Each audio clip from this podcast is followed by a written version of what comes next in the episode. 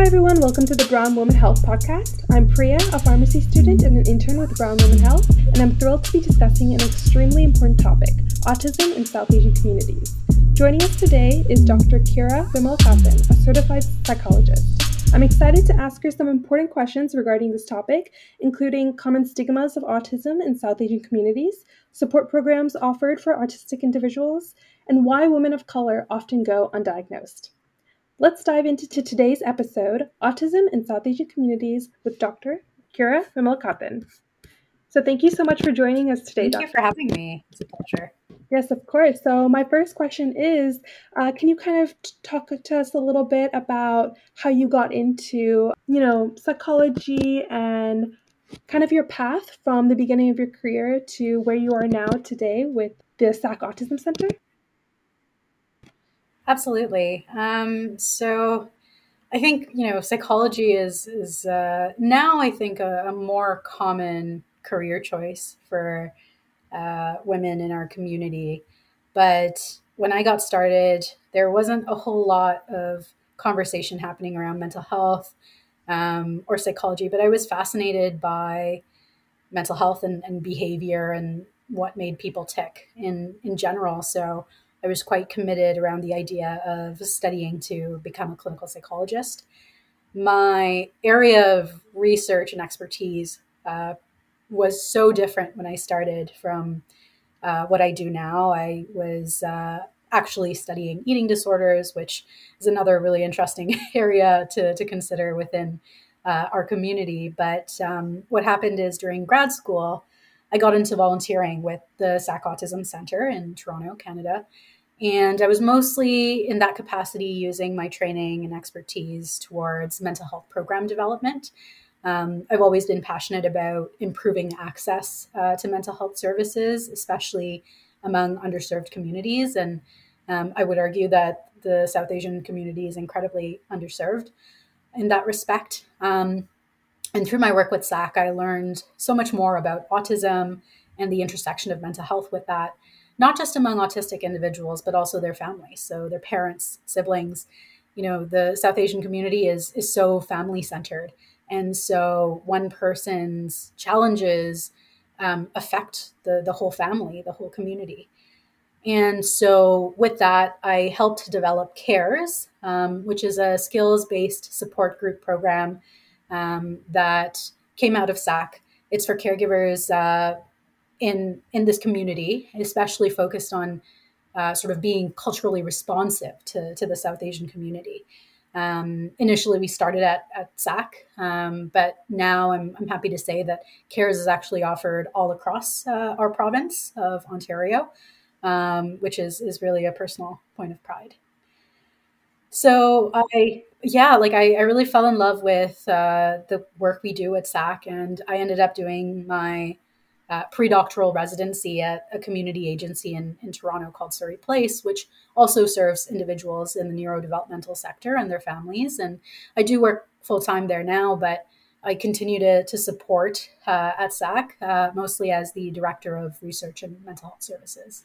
Wow, that's amazing. And I think it's so inspiring that, you know, your journey really started from volunteering and giving, you know, your time back to your community and you kind of found like a aha passion like a, uh, you had like this moment where you veered off from a specific plan you had maybe that this eating disorder and that path to something completely different that's amazing yeah absolutely sometimes i still wonder like how did i get here but you know it's it's such a gift to to be working in the sector that i work um, especially doing kind of the community based work of being able to serve um, individuals and their families directly. And so you mentioned that your role with uh, SAAAC is a little bit more on the research side. Can you kind of talk a little bit more about what you do there and how everything kind of comes together for you?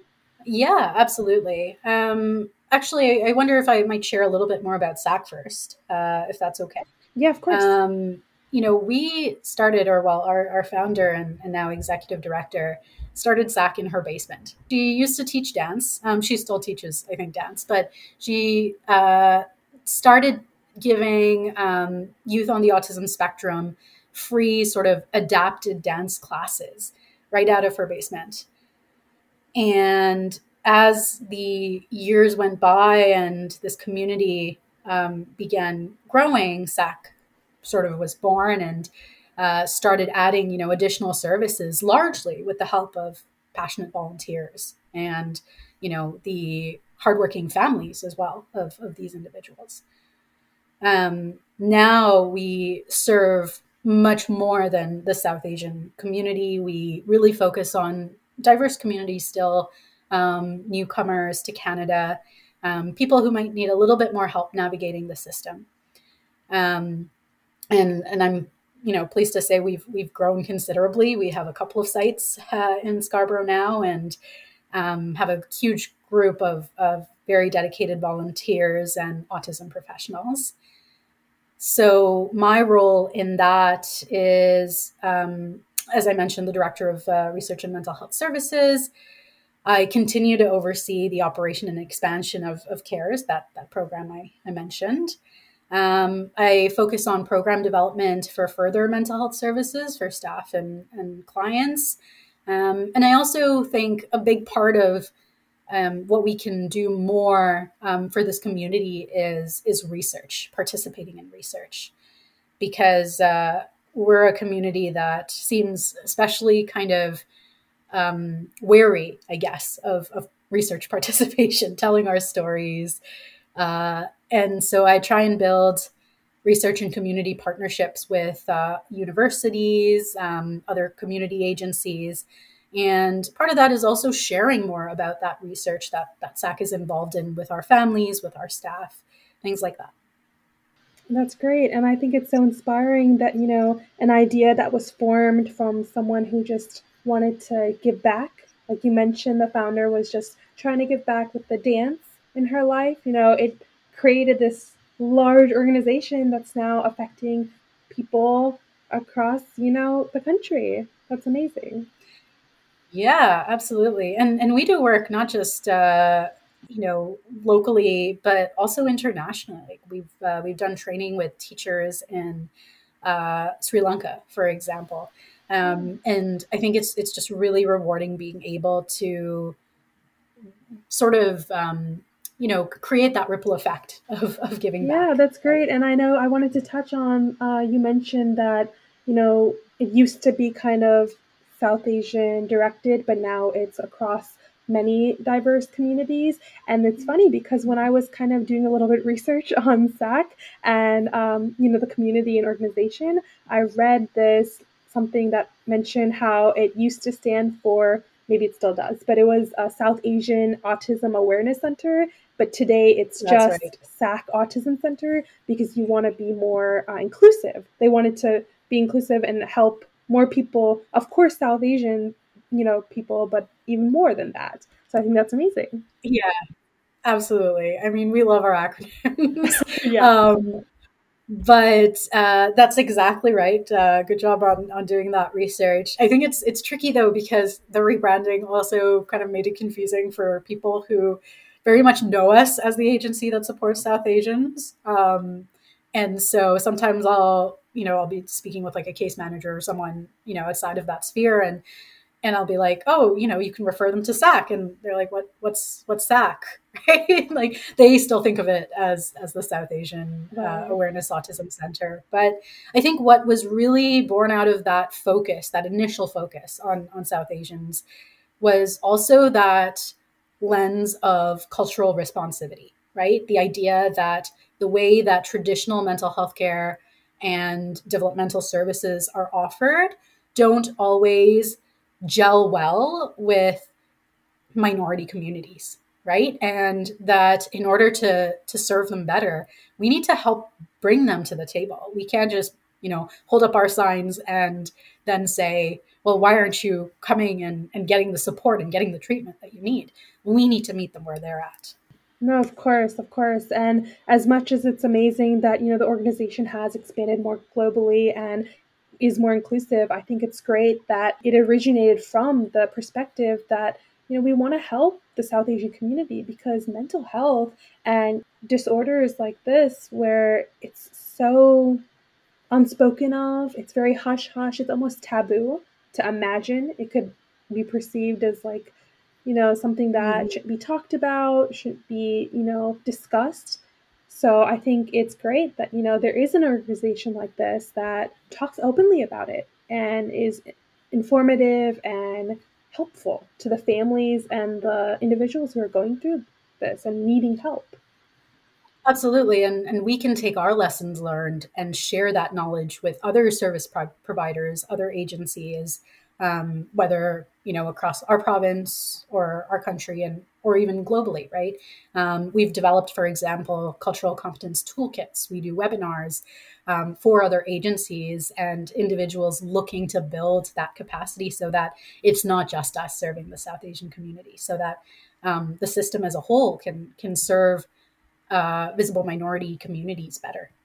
That's great. And actually going off of that i wanted to ask so what have you seen in your experience some stigmas or stereotypes portrayed of autism in South Asian communities? Oh my gosh, where do I start? Uh, you know, I don't think it's unique to to the South Asian community. I, I want to be fair in in saying that, and I can only speak to my experience, right, working in this in this community. Um, I don't doubt that there are misconceptions across uh, different cultural groups or you know different um, um, areas of the world. Uh, but I could speak to, for example, the origins of autism, the misconceptions about that. I think it's interesting because um, our community tends to be uh, very often very religious or, or superstitious. Um, and so I've definitely heard from families the idea of, you know, bringing in concepts like the evil eye or karma and those concepts as contributing to the ori- origin or development of autism. Um, I remember talking to one mom who said, you know, um, like my my son, I've never been able to like take him on play dates or take him to like family events because I've literally heard from other parents like, oh, you know, I don't want your child to play with my child because then they might end up that way. Oh no, that's so sad. Oh my right? gosh. How I heartbreaking. Like, Even hearing that as a parent is so yeah. so frustrating. Yeah. So sad. Yeah. And I think that speaks to just how little kind of understanding or um, sort of empathy, right? Compassion there is for these um, individuals, uh, these children, these caregivers, um, often, you know, just with the the way that gender biases work in in our community as well mothers get blamed quite a bit for the origin of autism as well. Um, and that leaves them without support right? The the support that they would naturally enjoy from their families their extended families their you know social networks and, and communities. Um, so we end up in in this community often isolating um, families and uh, individuals on the autism spectrum because we don't understand where it comes from. We don't understand that it's you know not contagious. Um, even among like like I mentioned the teacher training we did uh, in Sri Lanka, and I remember one of the teachers saying, "Oh, you know." Um, kids with autism have thicker tongues and that's why they can't speak. And you're like, what? Where did that come from? Oh my gosh. There's got to be a real understanding of the diversity of autism and the strengths that come with being autistic.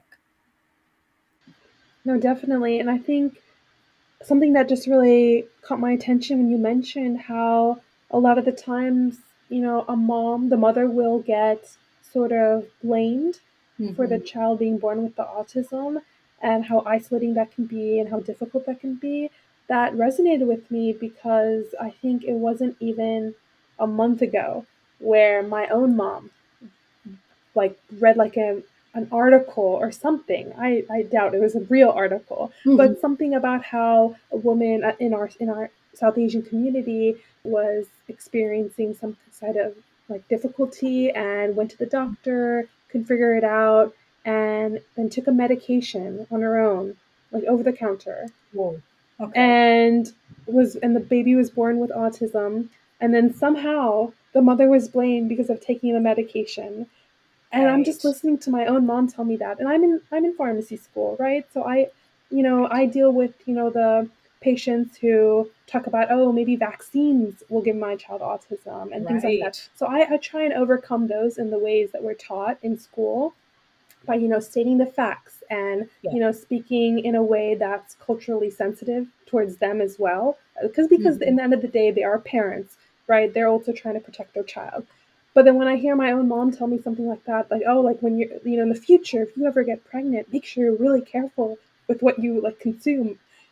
And it's so hurtful because this is a woman who's a mother in her own right, and her mm-hmm. all the difficulties that will come in the future for her, her partner, her family, and her child now who's born with autism.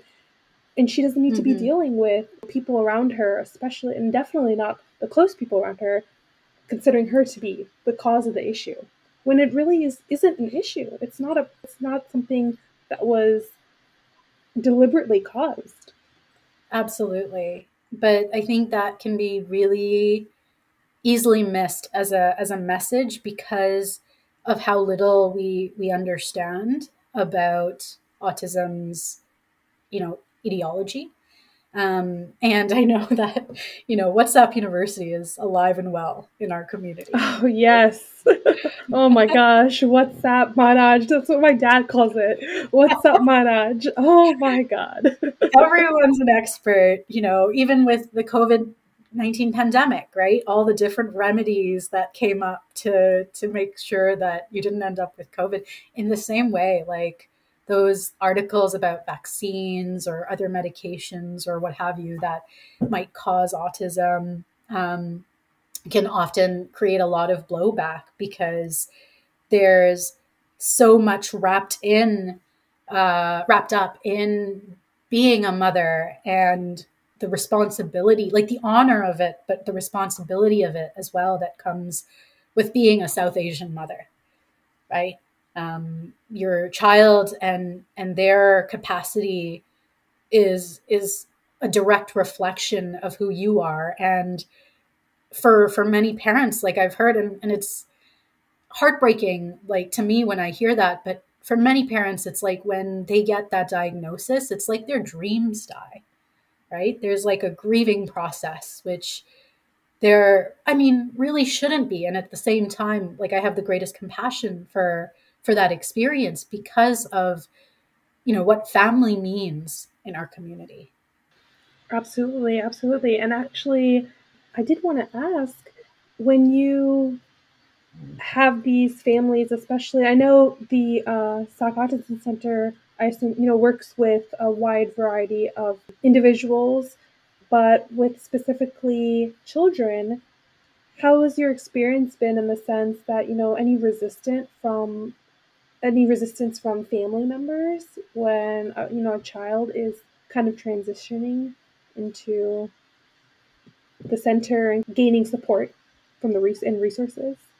Yeah you know i've definitely seen mixed reactions. I think sometimes a lot of the work we do is around supporting parents.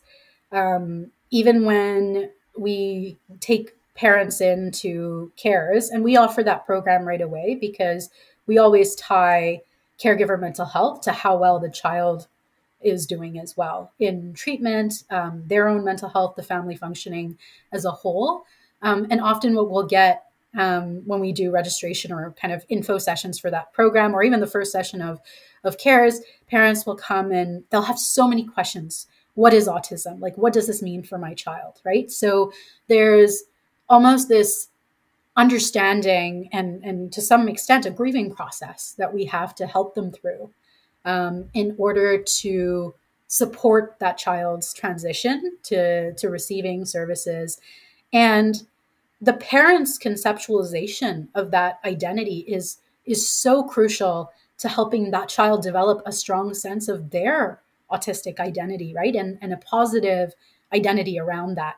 So that it doesn't mean that you know it's it's like a like it's not like a, an illness so much as this neurodiverse condition and can lead to and contribute to so many strengths and, and wonderful things for their future other times i've i've seen relief because i think it's also really difficult for these families not really having the understanding of their community, maybe their primary care providers.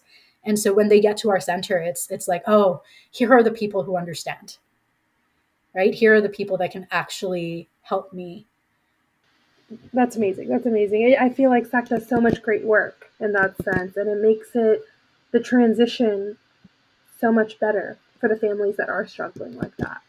Absolutely. We've built a, a really lovely community um, in our center, and um, we're just really enjoying seeing it thrive as, as we continue to expand.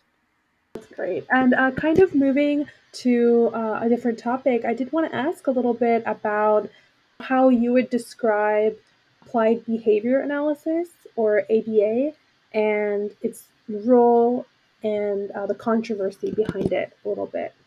Sure. So that's a question I, I won't speak too much on because I'm not uh, a behavioral therapist. Um, and so as a as a psychologist, um, especially someone who's not really working uh, directly clinically at, at SAAAC or um, kind of is is in that sort of ABA world, I don't want to sort of throw in my like two cents where it, it shouldn't be, if that makes sense. But I'm aware of, you know, ABA's uh, recent controversy, especially coming from, you know, autistic self advocates um, who have suggested that that kind of methodology is actually at an early age quite traumatizing. Um, and I do think it's important to give voice to autistic self advocates um, and work collaboratively with them. And that goes for any treatment, right? Like any person should have a say in what kind of treatment that they're receiving. And um, intervention is, is most successful when it's collaborative. And I think it's also important to consider, you know, what does that kind of intervention mean for, for autistic identity, right? And how can we help heal the people who feel that they've been hurt or even traumatized by um, intervention that perhaps they didn't really have a say in or they felt hurt them.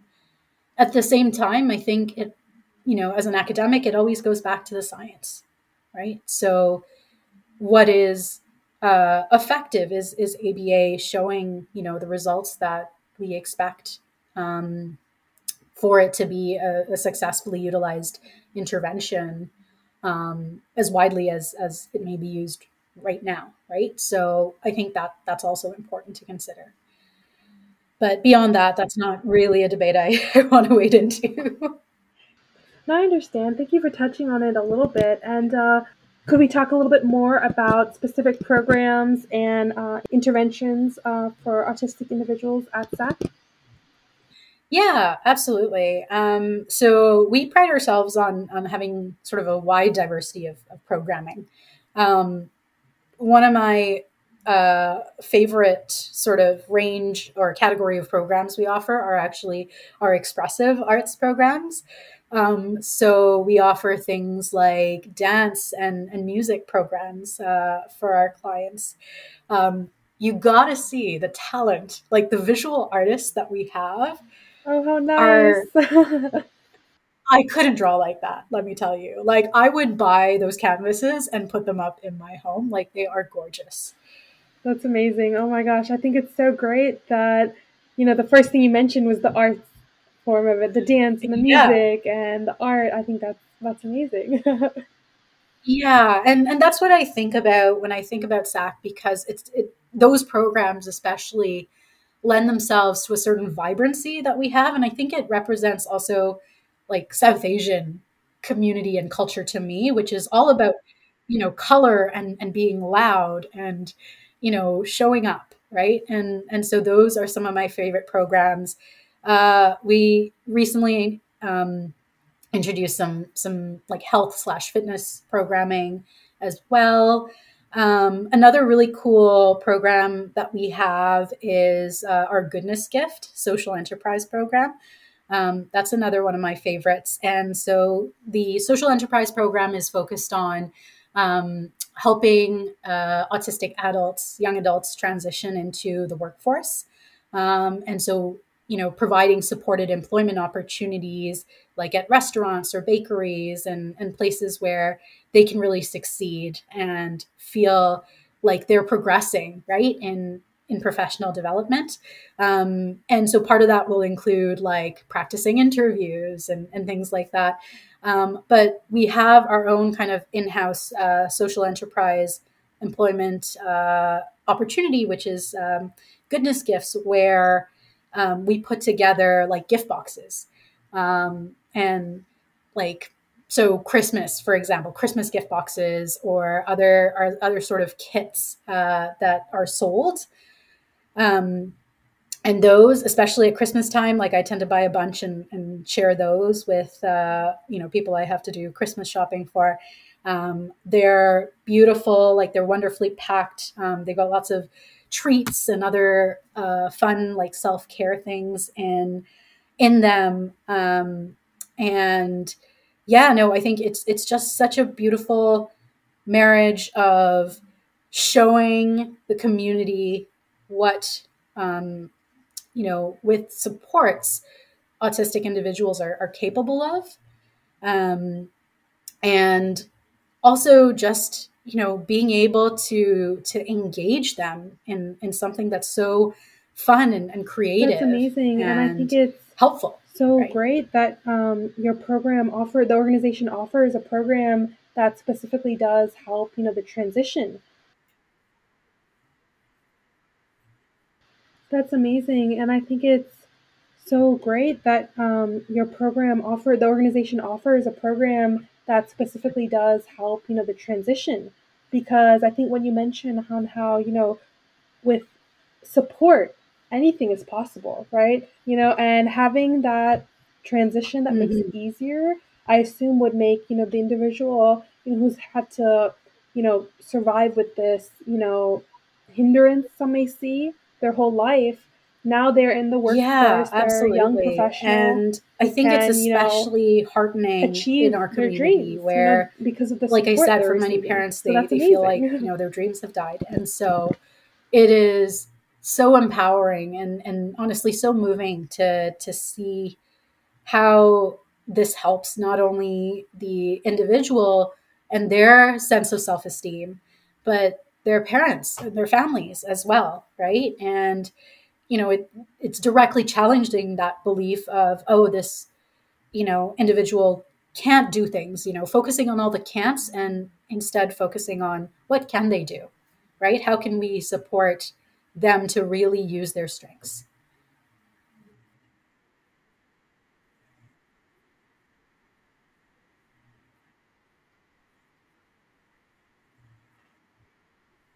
No, definitely, and I think it's such a big part of it. You know, making the tra- the the fact that you mentioned, you know, how amazing it feels for the family mm. as well, because across so many you know diverse communities, but definitely in the South Asian community, family is so significantly important, and like like you mentioned like the mm-hmm. idea of you know my child being born with autism is like oh a dream has died in me all the th- all the possibilities mm-hmm. of what they could have done is now limited. But no with you know with this with help with support Absolutely. and you know programs that are offered maybe it's you know in some ways you know limited but in most ways you know the sky is the limit. So that's amazing. And actually and actually for in specifically for um women i wanted to ask so um, I mean, I think in that case, especially women of color, women it's, of color it's kind of a double whammy of know, undiagnosed, right? Autism. First, for females in general, um, the diagnostic criteria uh, that we currently work with uh, to diagnose autism is pretty much out of step with the expression of autism in females. And that's true for many other concerns, many other disorders. So, what autism looks like in females is understudied because there's this strong bias in the science, like in the scientific literature, towards what autism looks like in, in males. Um, so often females end up being mislabeled with other conditions. There are also uh, theories that females are just generally um, better at what we call masking, right? Like social camouflaging, better at sort of fitting in. And even if you think about kind of the the cultural and gender norms associated with South Asian females, you know, being quiet, being introverted, um, not going out, you know, uh, those are all things that can work really well for for females with autism, right? Um, and a lot of that's, you know, what I explained is is true for people of color as well, where diagnostic criteria that we've developed to date to help us diagnose neurodevelopmental disorders and, and mental health conditions don't really base themselves on visible minority communities. They have developed all of that mostly on, on Caucasian populations. Um, so I think for females of, of color, it's it's doubly difficult to understand what the clinical presentation looks like and then get that diagnosis. Because part of what's a challenge with uh, people of color is also that lack of early identification or diagnosis, right? Because, you know, maybe the family doesn't know what autism is or looks like. Maybe they would rather sweep those symptoms out of the rug, like, you know, under the rug. Um, and even if they do go to then their first point of contact, which here in, in Ontario would be their primary care provider, that person who often is is a person of color as well may also not know what autism looks like right? Or may want to sort of protect them from the stigma. And so it ends up being yeah this this double whammy of a, of a situation where we're just not capturing that population of, of females of color in the autistic community as well as we'd like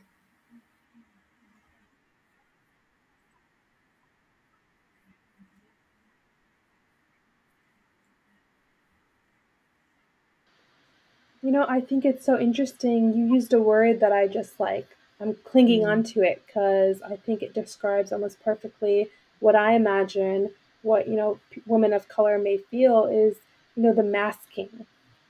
You know, I, I think in South Asian women in particular, and I'm sure other women of color, um, or women even in general, sometimes feel that they need to be, you know, always putting on a front to Mhm. make sure they're protecting themselves, they're protecting their loved ones from, you know, unnecessarily unnecessary challenges or problems or issues from society or from other people.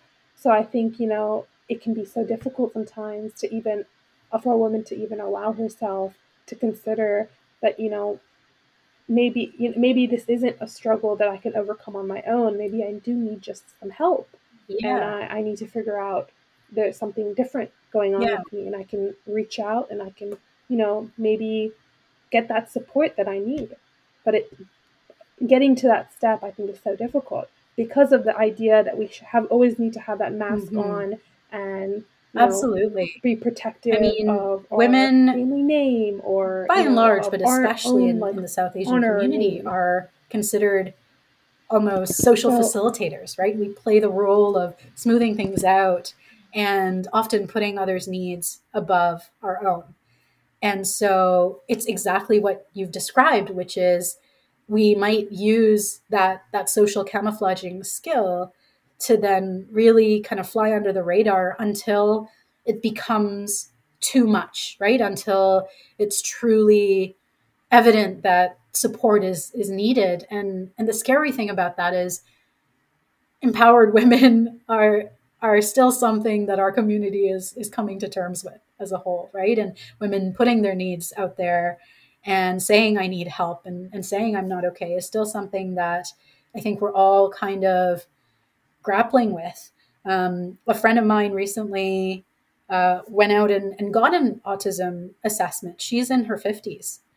And so it obviously is is a long time coming, right? And even in even in speaking with her though, like now I think it's it's been a few months since she got that diagnosis, but you know, we're already having definitely. conversations about how there's there's blowback and how, you know, supports um even as she's trying to find supports and, and disclosing her her diagnosis uh, to help with that, there's there's blowback.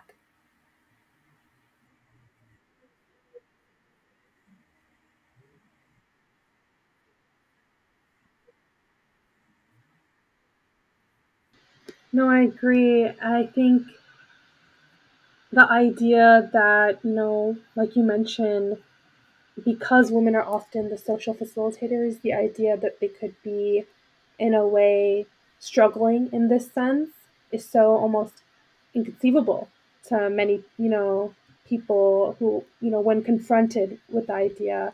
And I think it's so inspiring that your friend did, you know, mm-hmm. take it on herself to be, you know, to be mm-hmm. decisive and get that you know that that mm-hmm. testing done and understand you know what's going on with her with her body with her mind and you know come to peace with that find that support i think that's so inspiring i think that's yes. amazing because you know and i have heard stories about this how you right. know it will go undiagnosed for years and years and years but when people think I, what i believe that a lot of people think of autism and imagine it in children and the idea that you know oh, like a, a moderately, you know, high functioning individual in their in high school, in college, mm-hmm. a working individual professional, the idea that they could also be diagnosed with autism at that stage or even living with autism for years, if it's not I feel like so many people think of autism as a as like a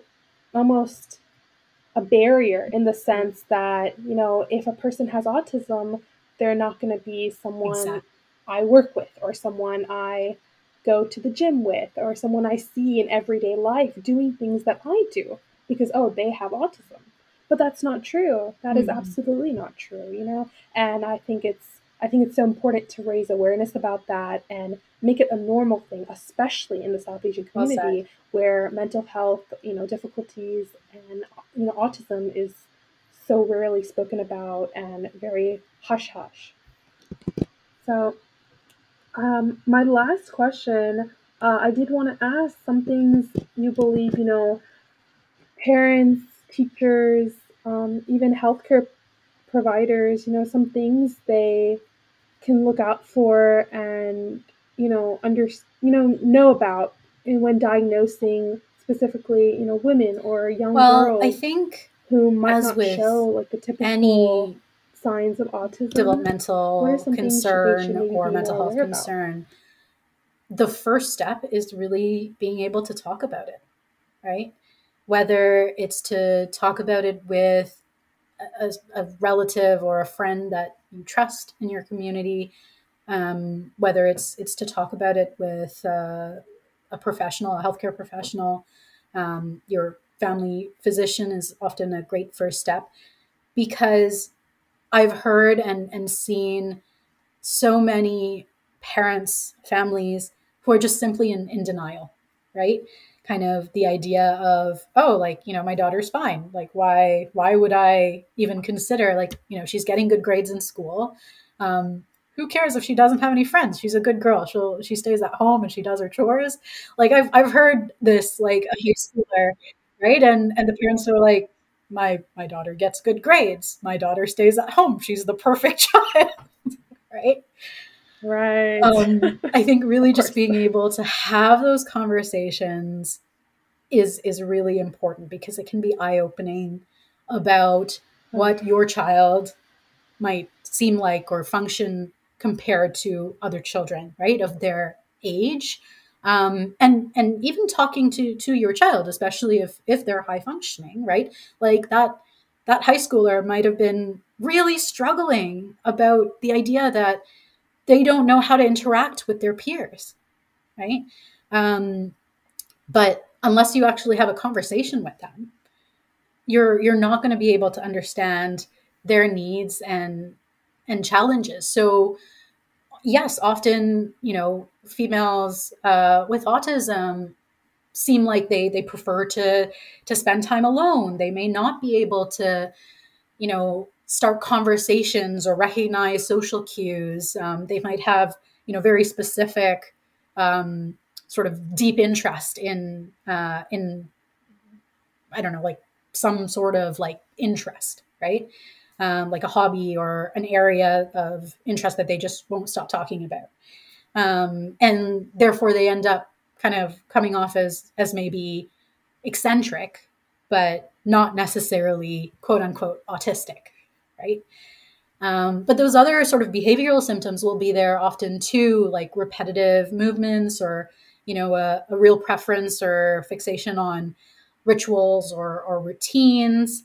Um, there might be sort of sensory sensitivities, like with food or textures, light or noise. Um, so all of those things, you know, we can still look out for, whether male or female.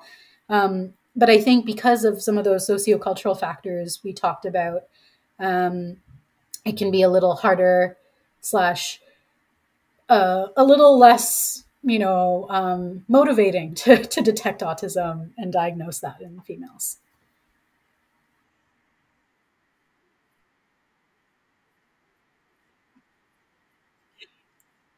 No worries. Okay, great. And you know, I know I said that was my last question, but something just came up and popped up in my mind. Um, so what are some ways you could suggest people, you know, people who don't interact with um, others with developmental issues, people don't, who don't um, know much about it, how, how would you suggest to them to learn more and you know raise awareness for themselves in order to be a little bit more I mean, uh, competent I think the biggest thing that they the can do is listen, the, right? um, you know, Um, I think we even learn the autistic most, and themselves. and we're starting to realize like the the expert um, of the autistic experience are people with autism, right? Um, and so self advocates um, have been empowered now to to be able to share that experience and, and what it means for them to be autistic. And and I think we as a community, whether it's the broader community or kind of the the scientific slash service community, really need to um, open our ears and, and listen. Um, I think that's especially true for for the South Asian community because we we're still a little bit behind in terms of you know giving space and and voice to to self advocates um, in the autistic community. Um, so I I definitely love to hear more from you know people in our community with autism, but I think the other great thing is that there are lots of resources now that are available, you know, using reputable sources. Uh, so there, I mean, I, I, know that there are Canadian sort of resources like AIDE Canada or, you know, the agencies um, in, in Canada offer lots of resources for people to learn more and understand more about neurodevelopmental uh, conditions and, and autism and, and things like that, mental health even. Um, and I'm, I'm sure there are resources in the US as well, right? That are available. I think it's it's just about being able to get that information out to the South Asian community, um, whether it's you know through like webinars, whether it's through books, like maybe it's through WhatsApp, right? Like maybe we just need to do our own counter campaigning on WhatsApp.